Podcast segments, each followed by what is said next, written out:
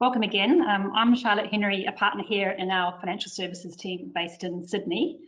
And joining me in today's conversations are our panel, uh, who are a, a, gaggle of our financial services regulatory partners from across the globe, both front end and back end, including, please wave, uh, Peter Jones in Sydney.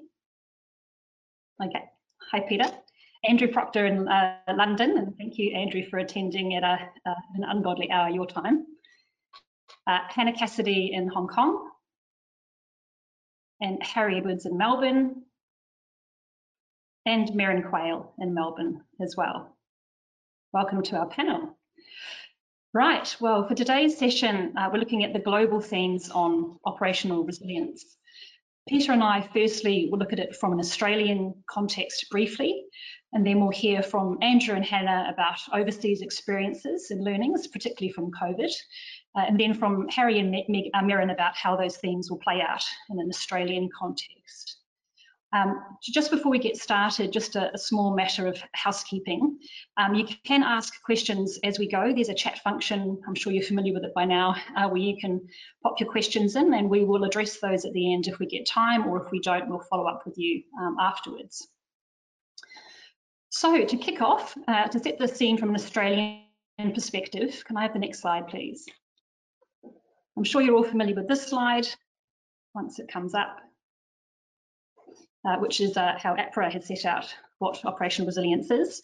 So just brief summary, it's typically facilitated by these shock management mechanisms, which you see there, which respond to the full range of plausible shocks that could impact an entity, such as business recovery, contingency planning, crisis management, um, oversight, decision making and planning for maintaining the effectiveness of the operational controls, and then the key disciplines down there for ensuring the design and operating effectiveness of operational controls in place, such as supply management, fraud management, and change management.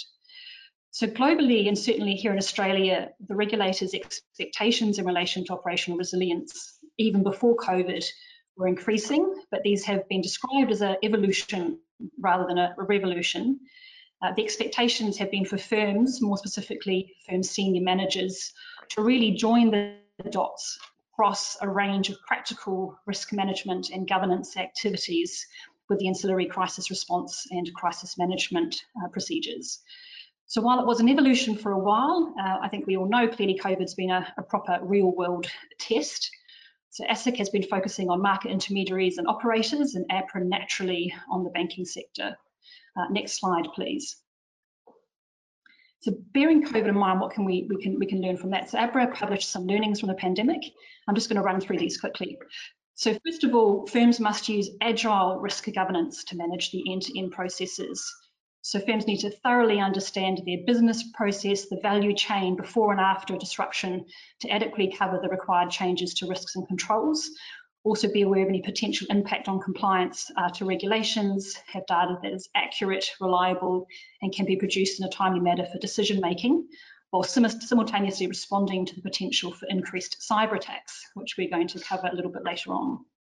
Uh, next bullet, firms need to consider a broad range of possible likely disruptions in their business continuity planning, uh, including those seen during COVID relating to overseas lockdown affecting global offshore uh, providers and supply chains, and the extended work from home situation. Um, with working from home, uh, this has introduced new concerns, including the capacity of you know, virtual private networks to support remote working, security of information accessed in a home environment. The larger entities observed increases in accidental data breaches, such as employees sending sensitive data to their personal email to allow for printing, uh, amongst other items. Um, also effectively manage and, uh, and contingency plan for critical suppliers, the third bullet down. Um, so certain suppliers may not uh, have been able to provide the service they're contracted to deliver, which was a, a, a, key finding as well. So overseas lockdowns and changes to business operations meant that some third-party service providers and captive offshore service centres couldn't meet service level agreements. Uh, to accommodate this, entities had to alter their operations, for instance, by bringing some, some offshore services uh, back to Australia, for example, overseas call centres is what we saw. Um, so this involved diverting staff from other areas and hiring new staff using ad hoc procedures, which increased the risks. Um, so even after COVID, uh, it seems unlikely that entities will go back to all of their previous offshoring arrangements. uh, particularly as they uh, look to automate their process, which Peter's going to touch on in a minute, um, and reducing their dependency on overseas suppliers. Uh, next bullet, firms must assess the strategic impact on the operating business models, such as shifts toward wholesale branch closures and onshoring of previously offshore processes that we just talked about. Uh, firms must implement rapid changes in relation to entities' workforce planning, such as the need for flexible workforce to fill critical processes arising from the failure of offshore hubs, changes to onboarding, training, uh, and all those oversight of work from home arrangements. Um, next, must pay attention to system stability. Entities measures to improve stability through change freezes, so stopping all the different change programs that are in place, and delays to implementation could, could result in an increased risk of system outages in the future. Engage in frequent and effective communication with both internal and external stakeholders to manage and direct health and organisational change and to manage financial services and impact on customers, shareholders and other external stakeholders and make quick decisions in relation to customer relief, communicate those consistently and clearly uh, to adjust supporting systems to business decisions. So, but just before I hand over to Peter, in terms of what's coming in Australia, I mean, APRA started this year doing a comprehensive review of the potential requirements for operational resilience with a view to introducing a new standard uh, specifically focused on operational risk management and revising other existing standards, namely outsourcing business continuity. But in September, they um, have deprioritised that, leaving it till 2022 to be picked up so that firms can focus on their uh, financial resilience. They are also increasing the intensity of their focus on stress testing, and they intend to consult on new guidance for entities on stress testing later this year. Uh, and then ASIC also wants to focus on stress testing of manual processes in particular, particularly where those manual processes could be adversely infected, affected by the loss of an individual. So Peter, clearly the role of technology in operational resilience was in stark focus in, in COVID. Um, in the six months from, to, from July to December last year, ASIC reported that almost one third of breach reports submitted by banks identified system deficiencies as a root cause for the breach, and it was the second most frequent root cause. So what are you seeing?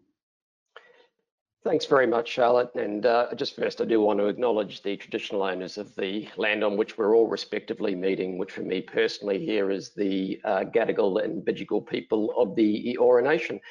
Um, Charlotte, I think you know the issue around technology. Uh, there's been no doubt that banks have been at the forefront of digitisation processes over many years, but COVID has absolutely accelerated that. Um, there's a case, of course, as technology giveth, so technology taketh away, and clearly technology risks are present, and you'd probably be living under a rock if you hadn't seen over the past 12 and 18 months media reports of significant cyber events, most particularly ransomware attacks. Whether that's domestic, so the toll holdings issues that they've had over the past couple of years, where there's effectively been three different attacks based on what the press is saying, uh, or internationally, so uh, Colonial Pipeline or JBS, the meat processors, and if the one thing, the, obviously, the relevant cyber criminals didn't get the memo on was the one thing you don't want to do is get in the way of Americans and their constitutional right to cheap petrol or beef burgers. Um, what we're seeing though in this space is really interesting, I think, and just timely for this particular session. Um, the RBA uh, produced its financial stability review a, a, few days ago, and they highlighted or warned around significant cyber security attack um, against one of the nation's banks, and basically said that in their view was all but inevitable. Uh, and there's some interesting quotes from that report, most, most relevantly, um, a couple here. The risks to IT systems from both malfunctions and cyber attacks are rated as a key concern by financial institutions, regulators, and governments. These risks have grown as digital platforms and service channels have become more important to economies that are increasingly interconnected and complex. Which, for anyone who's been acting in the space, is a bit like saying, yeah, so what? Um, this has been the case for some time. What's important, I think, though, is obviously the recognition that that is there from the RBA.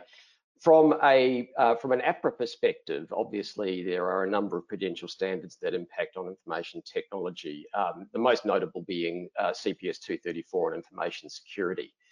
Um, and that essentially requires organisations to take or to assess their information security capability, to develop policy frameworks, to identify and classify information assets, be that hardware, software, and importantly, data. uh, with reference to their criticality and sensitivity. That includes also where those information assets are managed by third parties. And we'll come on to some of the challenges in relation to third parties shortly. Um, you then have to make sure that you have appropriate security controls that are commensurate with that criticality and sensitivity of the information assets and incident management and notification and ongoing testing and audit all of which is effectively encapsulated within a very grand eight pages of the Prudential Standard 234, which if you look at the cost of compliance with, with CPS 234, you'd be multi-million dollars for every single one of those pages in CPS 234.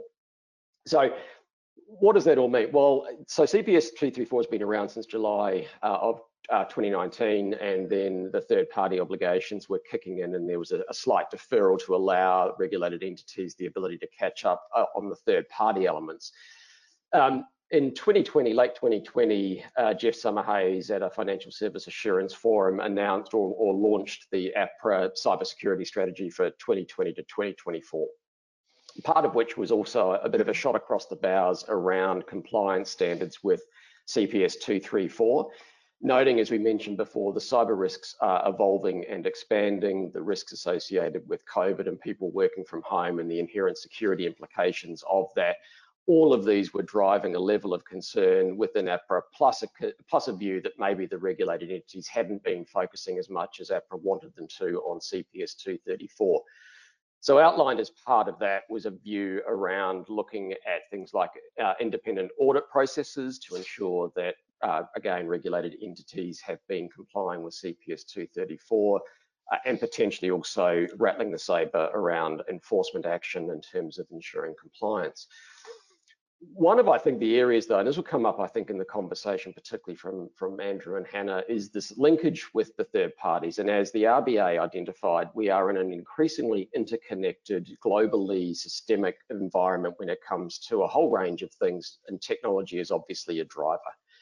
Um, when we look at CPS 234, there are some really interesting interactions uh, when you negotiate or try and uh, engage with third parties around the implementation of things like audit rights, security controls, and information flows. And you might well think that those third parties are aligned with that view, and in some cases they are. But the challenge ultimately, and if you just put yourself in the prism of an entity, a bank that's negotiating with, say, a global technology provider, effectively saying to the global technology provider, hey, we need you now to comply with these additional requirements and we're not going to pay you anything more to do that. You can see the leverage shift that occurs and the challenges in negotiating those positions through.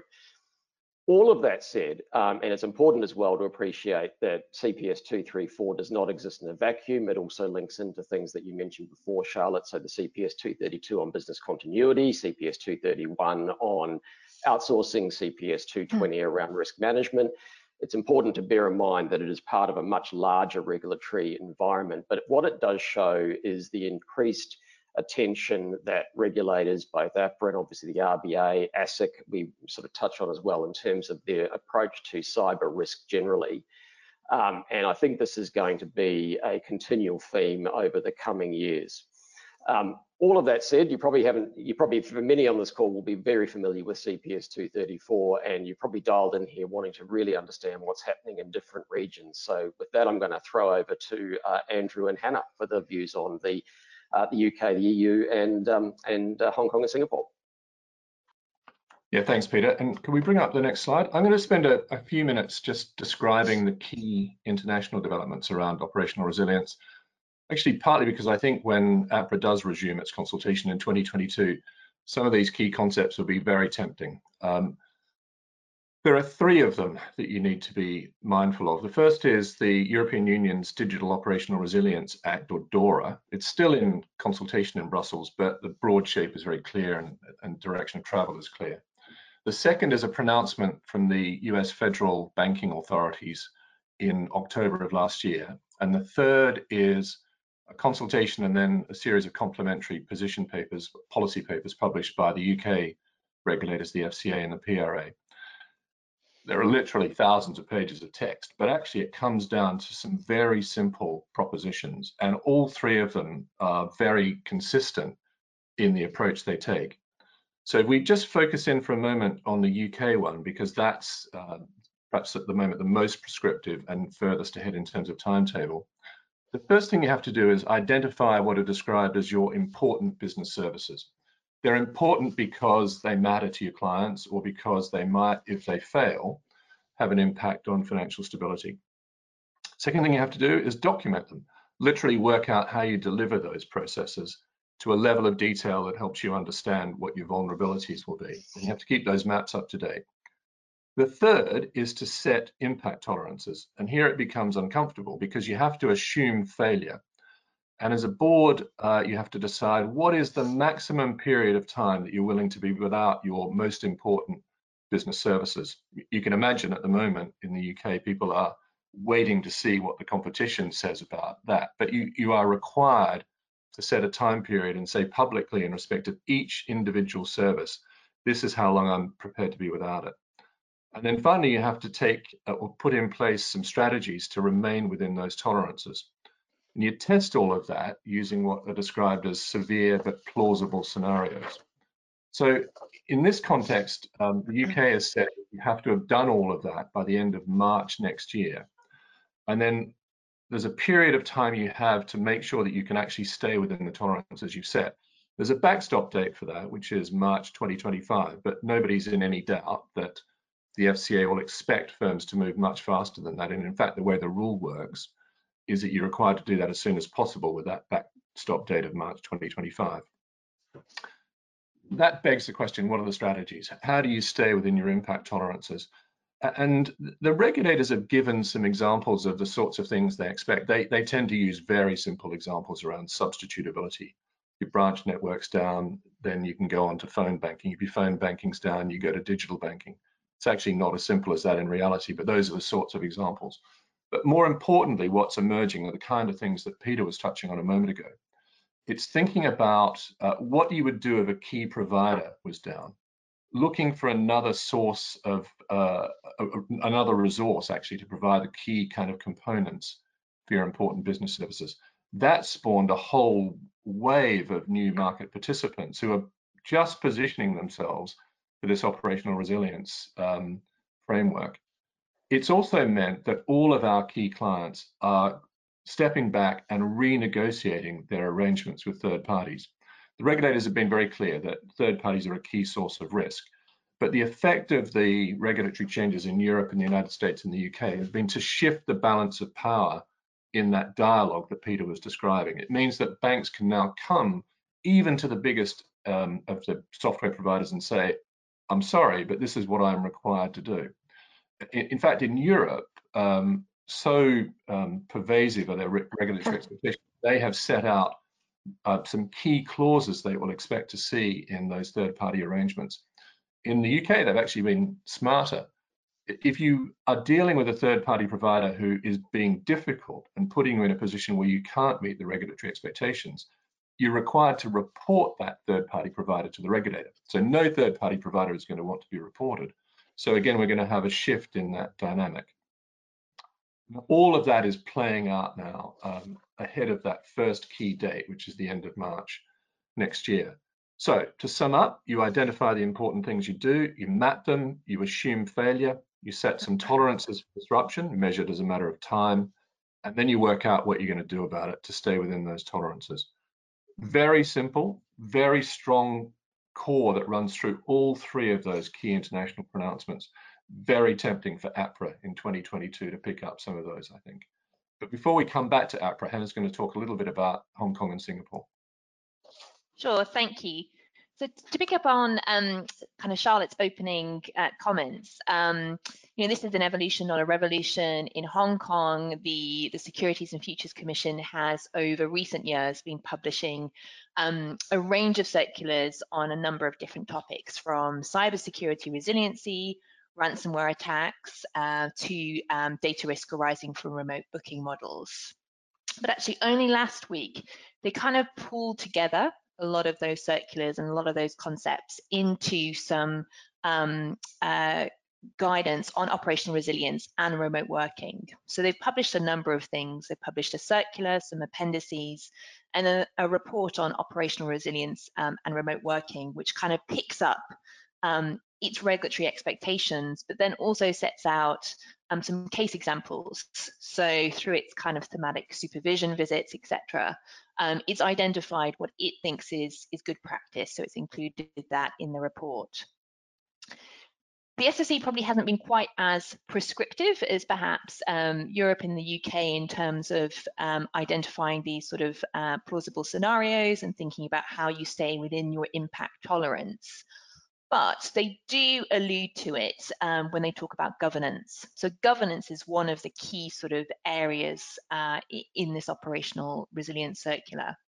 And, and it talks about um, how it has seen in other firms uh, or, or some firms, senior management, responsible officers or department heads um, identifying and reviewing critical functions and systems and updating their business contingency plans um, whenever there's a change to those services, systems or staff. So there's definitely this concept um, of critical functions and systems.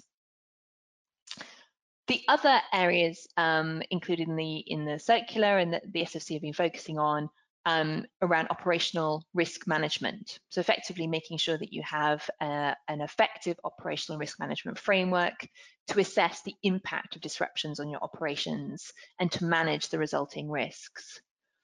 Um, they're very also focused on information and communication technology, including obviously cybersecurity. Um, they pick up on another theme that Andrew mentioned, so third-party dependency risk management. So are you identifying your dependencies on your key third parties, including your intragroup entities? And actually, the SFC have been particularly focused on intragroup. I think historically there's been a sense that, well, if it's intragroup, you don't have to perhaps um, apply so much scrutiny to you know the contracts the the contractual arrangements that are in place the SFC has been very clear that it views intragroup entities definitely in the same sort of way as third party sort of arm's length um, providers. So making sure that you've um, you've identified your kind of your key dependencies um, and are you evaluating the resilience of those third party service providers and again managing any resulting risks um, from any disruptions that may happen to their services. And then the final area um, that's focused on is business continuity planning and incident management processes. So making sure that you're reviewing your incident uh, response plans at least annually, um, thinking about whether any revisions are necessary in light of any material changes to your operations, the structure of the business. And obviously, I think we've seen with COVID, a lot of people picking up their business continuity plans and thinking about actually um, a pandemic um, as being um, a, you know, uh, unlikely but plausible um, scenario, which probably wasn't covered in, in BCPs historically. Um, so the SFC kind of wraps all of this together um, in a number of uh, appendices um, and this report. They're also very focused on um, expectations when it comes to remote working. Um, in Hong Kong, um, we've been fortunate in that we haven't had uh, really strict lockdown, but I think, you know, consistent with a global trend to agile working, there is an expectation that more and more people will be working sort of using that sort of hybrid model. So a lot, a lot more remote working.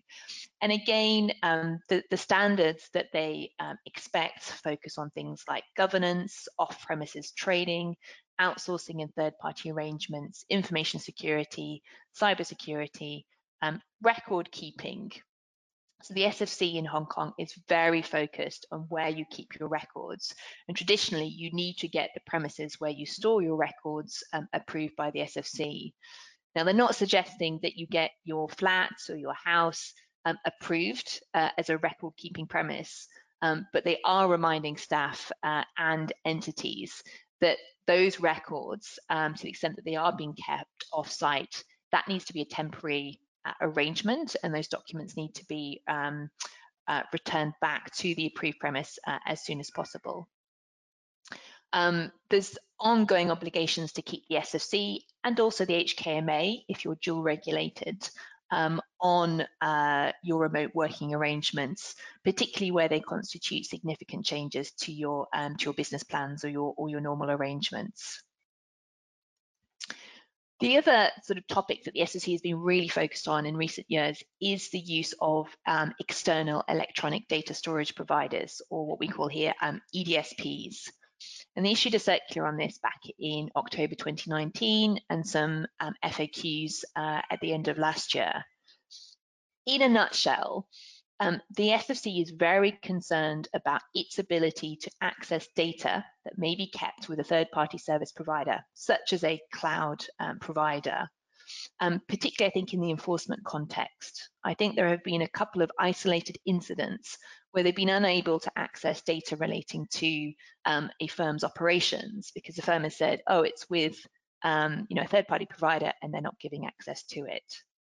So their original plan was to basically require firms to get an undertaking from their cloud provider that they would facilitate the transmission of the company's data to the SFC direct, even in circumstances where the firm had no idea that the SFC had approached the cloud provider. Now, this caused um, quite a lot of uh, angst, uh, both within the financial services community, but also with the cloud providers you know, the way their business models are set up, um, you know, often they have no visibility as to the sort of the identity of the information. It's all confidential. To them, it's kind of a big blob. Uh, you know, trying to identify which information relates to a Hong Kong entity. They were saying it would be absolutely impossible. And also, they did not want um, to uh, basically be um, required to expend, you know, time and money complying with these requests from the regulator. So um, through sort of industry discussion with the SFC, um, they issued some uh, further FAQs which effectively introduced some alternative approaches to compliance. So instead of getting an undertaking from the cloud provider direct, they will accept as an alternative an undertaking from a senior manager within the firm who will basically undertake to facilitate access to the company's data. Um, and so whilst they're not expected necessarily to have all of the, you know, the key codes, the passcodes, etc., um, to the data, they should be able to pretty quickly um, get that information and promptly be able to give the information to the SFC. Um, alongside that sort of senior management undertaking, um, the firms also need to produce an access map and that's actually been a really useful exercise for a lot of firms who really had no idea where their data was being stored. Um, that access map does not need to be provided to the regulator, but they can ask for it at any time with two days notice. Uh, and in practice, what we've seen is um, as part of the sort of the approval process, um, where people have been submitting these undertakings, they've also been asking for these access maps. So I think in a nutshell, the SFC has been very focused on um, governance and third-party providers. The HKMA um, has also been um, busy in this space. They've been particularly focused on cybersecurity. Um, in a speech earlier this year, um, so Arthur Yuen, one of the deputy chief executives of the HKMA, highlighted operational resilience um, in the context of the response to COVID-19 as a priority for 2021. Um, and just very briefly, um, earlier in sort of April of this year, um, the HKMA issued a circular to inform um, banks about the issue of the principles for operational resilience as, revision, as well as revisions to the principles for the sound management of operational risk by the Basel Committee on Banking Supervision. So it's very evident that the regulators here are also looking um, to the global uh, developments as well um, and are very um, uh, keen to, I think, make sure that their uh, expectations are in step with um, the global developments. If you go to the next slide, please, I'll just mention very briefly about Singapore. Um, so again, there is no one piece of uh, legislation or, or guidance note on operational resilience, but there has been over recent years a focus on cyber, outsourcing, and technology risk management. And just to give you an example, um, earlier this year, the MAS issued uh, revised technology risk management guidelines, which focus on addressing technology and cyber risks. And the guidelines reinforce the importance of incorporating security controls as part of a firm's technology development and delivery lifecycle, as well as in the deployment of emerging technologies. So continuing with the APAC region, I'll now hand over to Merryn um, for some Australian observations. Thanks very much, Hannah. Um, I think it's fair to say, as an overarching comment, that in Australia, while there has certainly been an increasing amount of focus and attention here in recent years, in particular, in many respects, we're playing a bit of catch up compared to our analogous overseas counterparts, uh, who the regulators here will be watching closely. And in that regard, agree with, with Andrew's observation earlier that some of the uh, matters he touched on will be particularly attractive uh, to APRA in 2022. And I think something that we would be suggesting companies um, ha have a mind to that uh, being adopted here and our regulators following suit. One of the challenges in Australia uh, with my contentious regulatory hat on is I think it's fair to say that the regulatory landscape here is, is a bit of a, a mishmash um, in terms of cyber operational resilience, data storage and use, privacy concerns. There's a whole range of different aspects that are engaged when we talk about operational resilience, and with that comes a range of different regulators. Um, Peter will touch on some more of the specifics in a sort of notification context shortly, but just to run through a few that um, dabble in this area in the Australian context um, and including some of the regulatory and legislative overlay. We've obviously got the Privacy Act, which carries with it um, a notifiable data breach scheme. There's obviously market disclosure requirements if you're in incident territory. Peter's already touched on, on APRA and CPS 234. We've got the Australian Cybersecurity Centre, Office of the Australian Information Commissioner, um, and then in the contentious side, we've seen of late both ASIC, the ACCC, and the OAIC all weighing in. So I think one of the overarching challenges which results from that is for companies how one can identify the clear requirements that apply at a particular point in time against which companies can be fairly held to account at a later date. And I think in a enforcement context, that's where we're seeing it become particularly acute because while there are various different frameworks in place when it comes time for seeking to enforce those, for example, um, some of the criticisms that have come out of some of the more recent cases, which I'll touch on briefly, have been that uh, lack of or challenge to identify what are the clear requirements uh, of a company, when did they apply, and what is the appropriate standard by which one should be judged.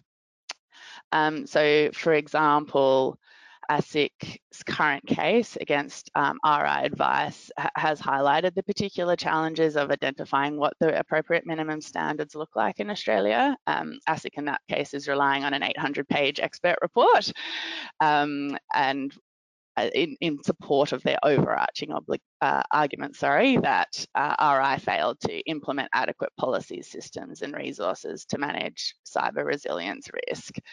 And then the question that ASIC's raised that, that they are alleging anyway, that that constituted a breach of the general obligations of an AFSL holder under section 912A has raised and is continuing to play out in the courts in that context how one puts some content around what those general obligations in the Corps Act mean in this operational resilience context. And that is one that I think will continue to play out over the next few years, because at the moment there is a little bit of a lack of clarity, save for in some specifics, which Harry will touch on. There's obviously some clarity around mandatory reporting and the like, but in terms of how that then plays into your general obligations as an AFSL holder is one of the more trickier spaces.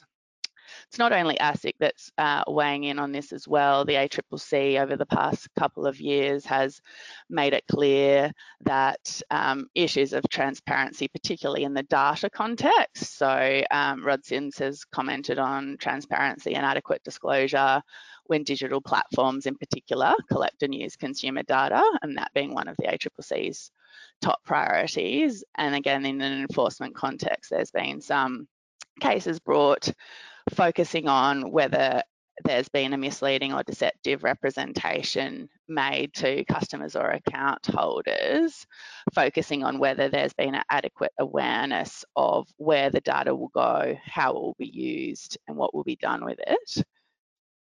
So I think it's a bit of a watch that space, watch this space. Um, I think the observations of Andrew and Hannah as to where we're heading globally um, will be looked at by by the likes of APRA, and it will be a continuing, I think, heightened focus by by the regulators here, including in an enforcement context.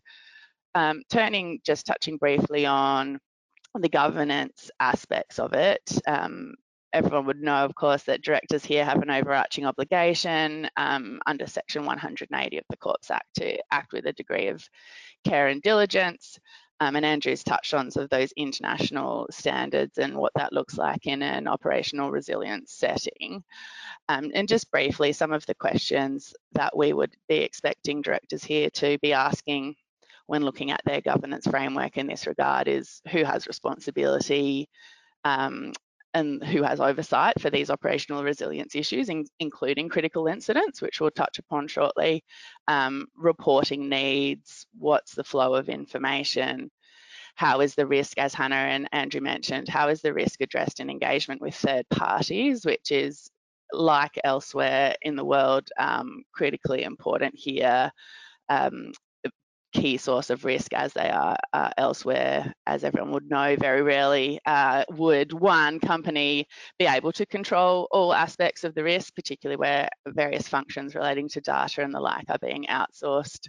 Certainly a challenge, one that people are aware of, and with the examples Hannah and, and Andrew mentioned um, of, an increasing focus here. And then lastly, uh, are directors satisfied that they've got a sufficient understanding and information to be able to provide adequate oversight and direction in relation to operational resilience frameworks and the company's response in the event of an incident. So speaking of incidents, uh, Harry, who I'll pass over to now, is going to touch upon investigations following an incident and the work streams that flow from those. Yeah, thank, thanks, Merryn. So what I thought I'd do just in, in a few minutes is sketch out um, a few thoughts or share a few thoughts on the types of issues which come up in an investigation uh, into an incident of this type. And of course, some of those um, uh, issues will be pretty germane to most regulatory investigations, but I think there are some interesting specific issues that are thrown up in, in this sort of context, which are just worth flagging and talking about, um, albeit briefly. And I was going to bucket them into sort of three categories. The, the, first are just some thoughts around the immediate aftermath of the incident arising.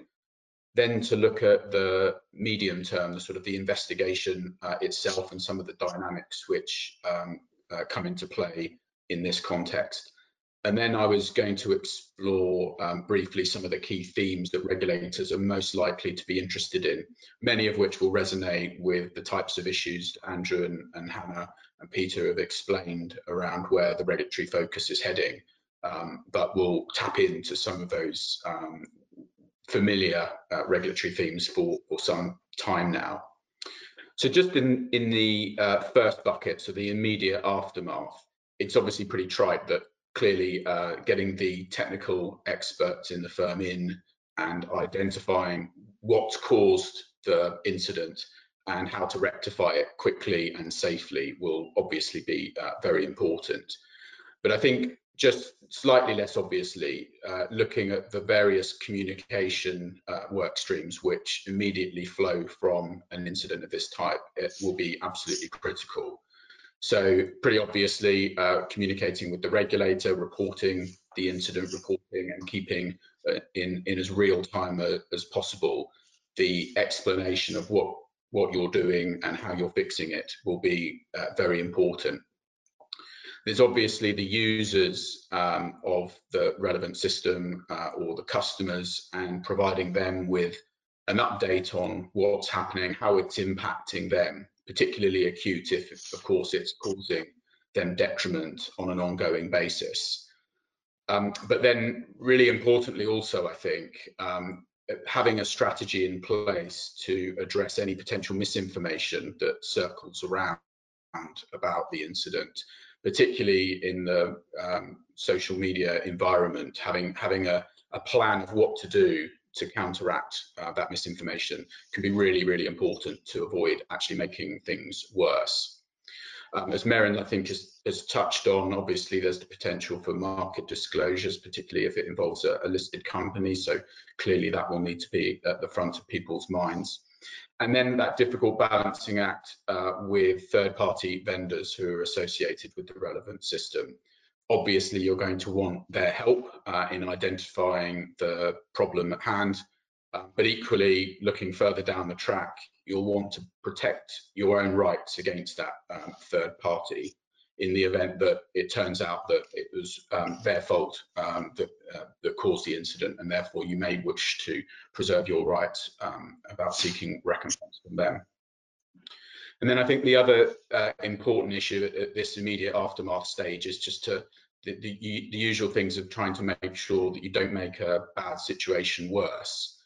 Um, and as we've all probably seen in our career, um, the potential for unhelpful documents to get created in the, uh, you know, the, the, potential blame shifting environment of a, of a crisis is absolutely uh, a key uh, feature to make sure that you have those good disciplines in place. And then I think uh, before moving on to the investigation, it's also worth just flagging.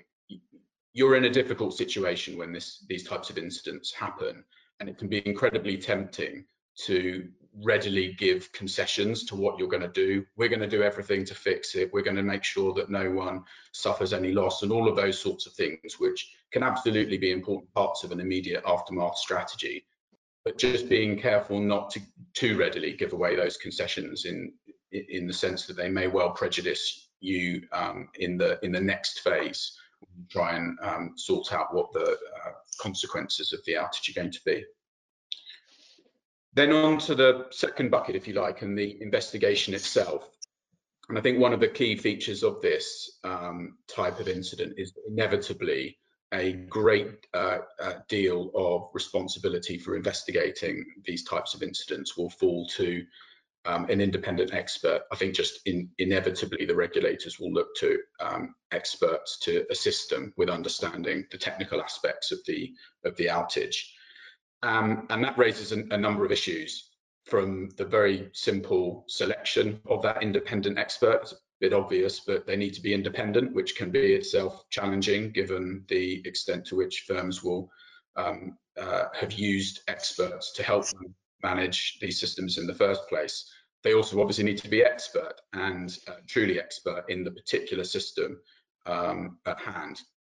But in any event, that's a really important relationship to manage in that investigation stage, having a, a good um, working relationship with the independent expert can be very important in terms of uh, how the, the, firm's interests can be protected.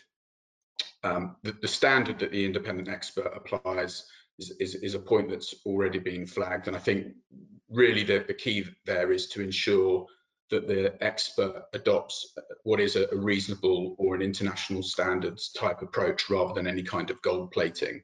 But that really will just need to be considered on a sort of case by case basis and, and careful thought to make sure that um, any any attempt to in, introduce a more gold plating standard is is met with an appropriate challenge. Um, as with all of these types of incidents, hindsight bias is is clearly going to be something that plays a role.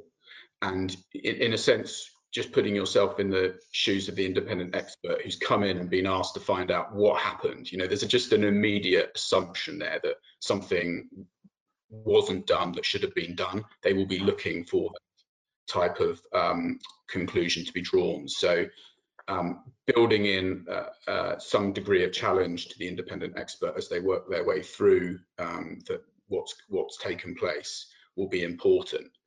But that really leads me to the, I suppose the the, key practical um, point in terms of setting up the investigation, and and it really leads back to that: be careful not to make too uh, too many concessions uh, too early on, because the protocols you set up around the investigation right at the outset can really um, impact on how you're able to protect against things like hindsight bias. and too high a standard being uh, introduced. So it's it's practical things like uh, ability to attend um, the the independent experts inquiries, interviews, um, and document uh, requests, the ability to provide some kind of fact checking as they work their way through the um, incident management.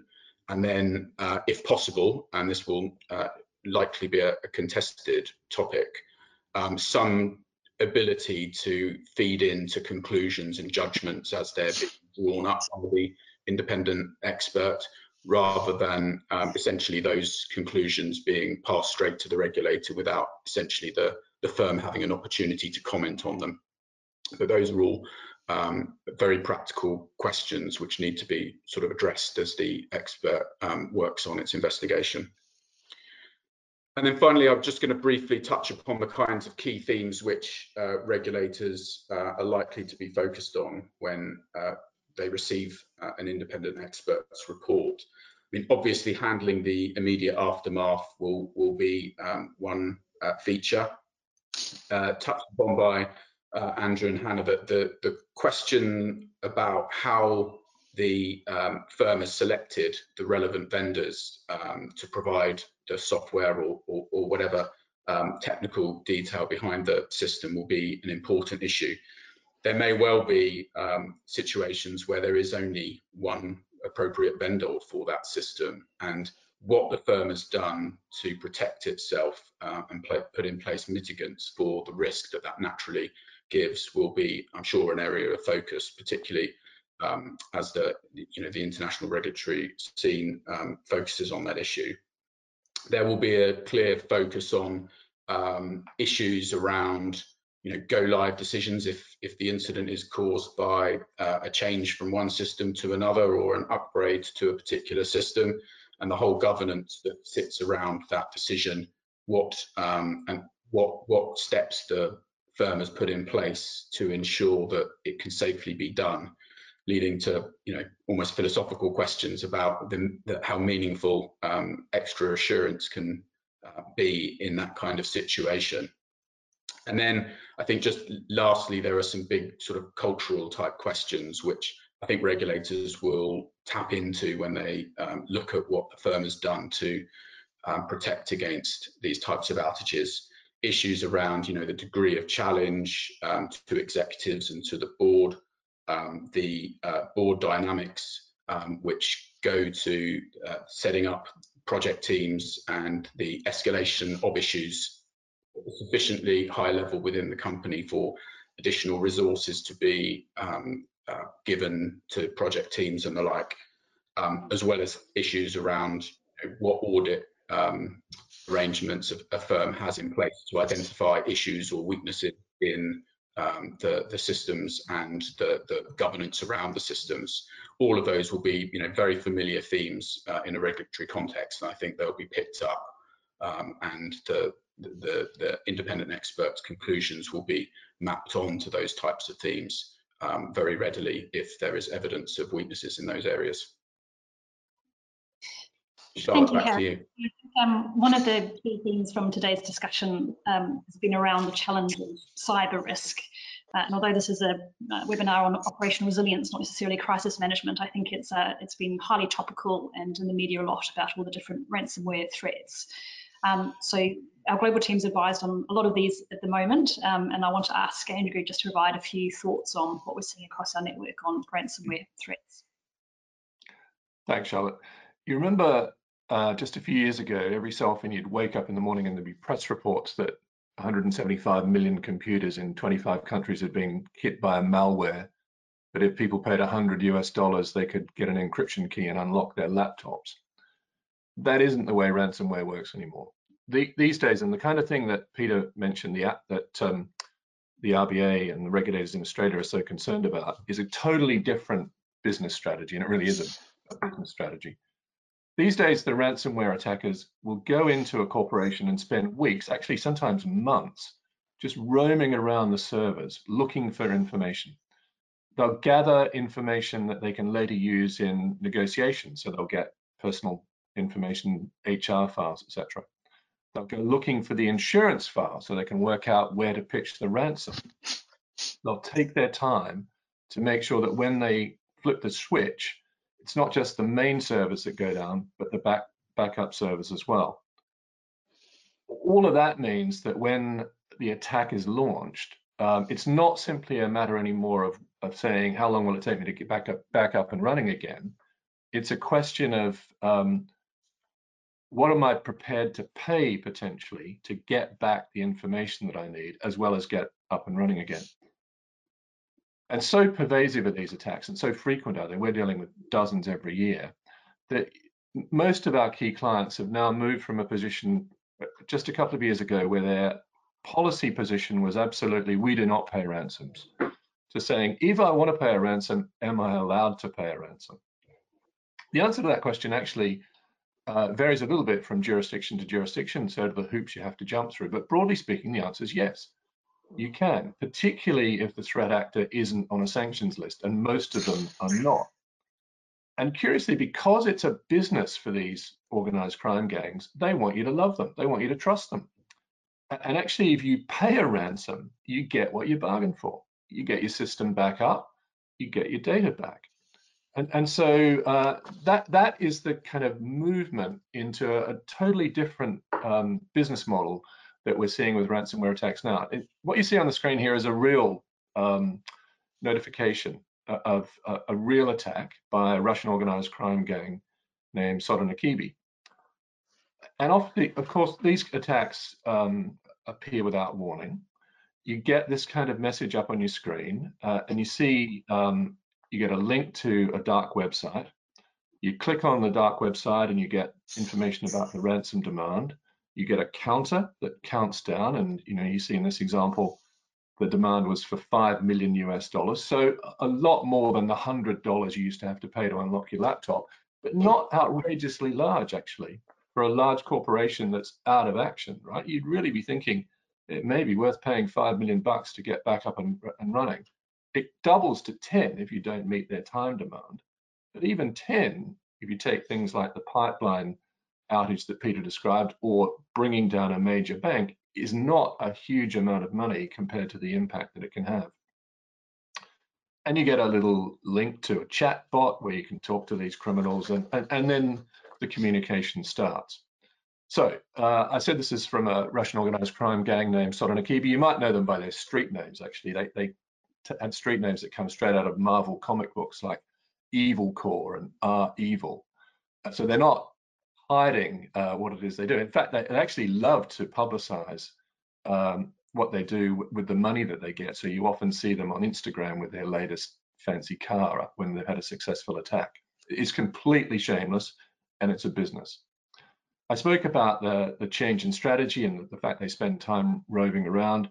In this particular case, they also sent a screenshot that made it clear that they had gathered an enormous amount of personal information. Uh, it, was, it, was, employee and HR files, customer and investor databases.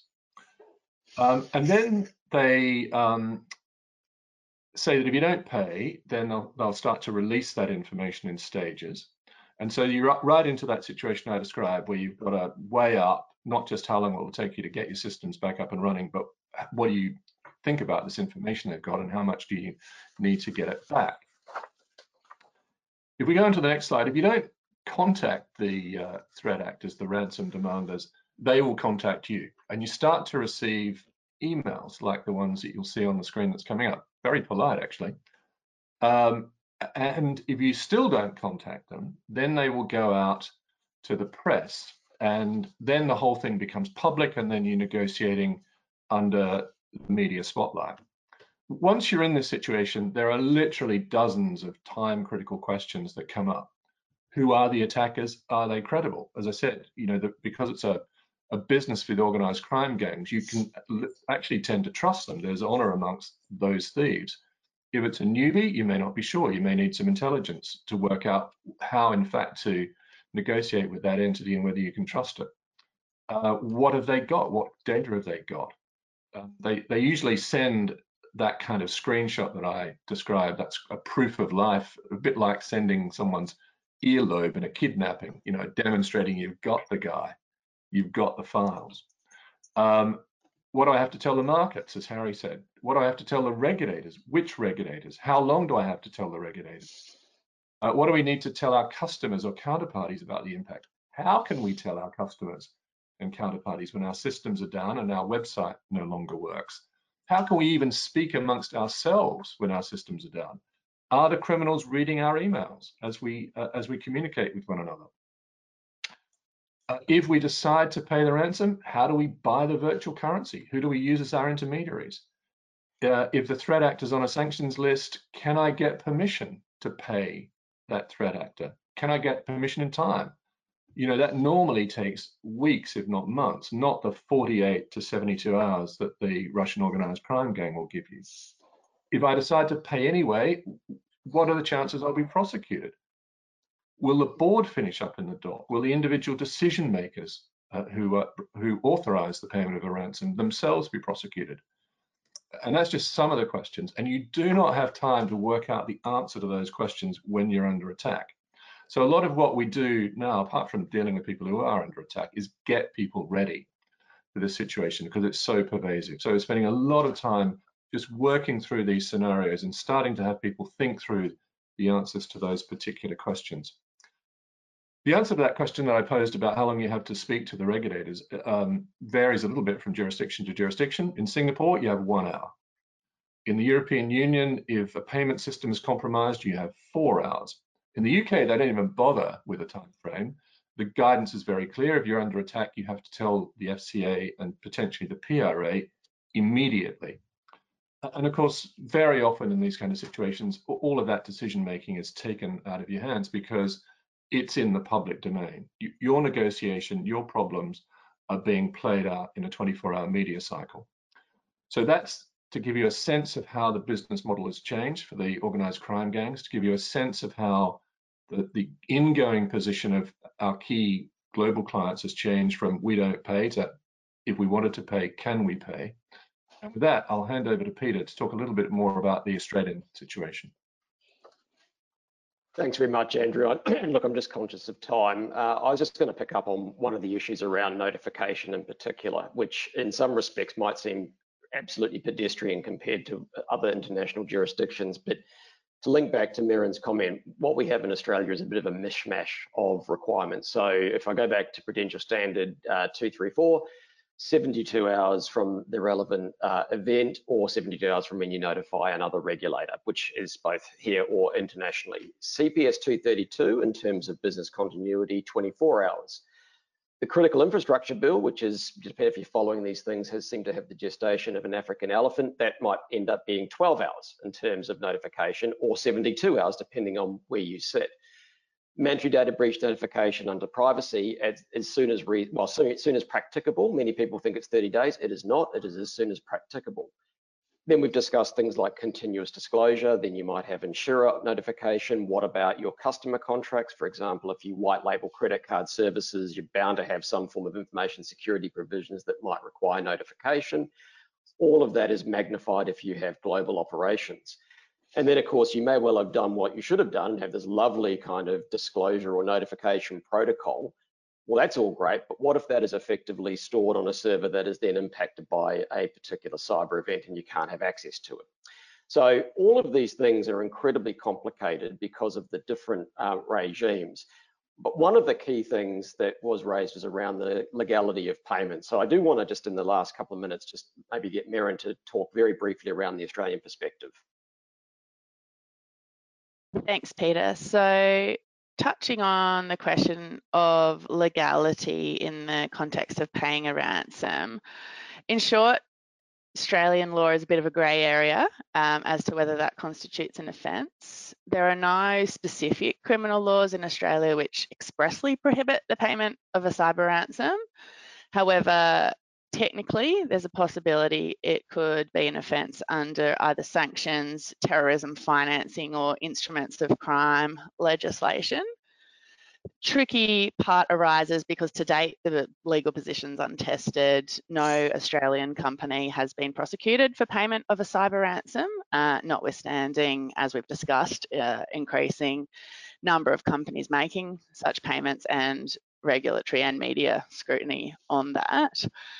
Um, I think the reason we've probably not seen a prosecution, you know, various reasons, both because it is such a grey area and questionable as to whether these laws um, do apply, with the exception of sanctions, which I'll touch on briefly, which is a bit more clear cut.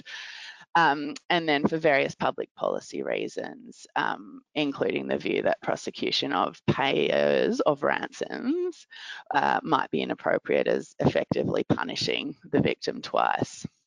Um, so just briefly, whether the payment of a ransom will constitute an offence under those laws that I mentioned turns largely on whether the identity or location of the cyber attacker is known, the reasonableness of steps taken to ascertain that, the extent of knowledge as to how the cyber payment, ransom payment, sorry, might be used, and specifically whether those funds will be used to facilitate a further criminal offence.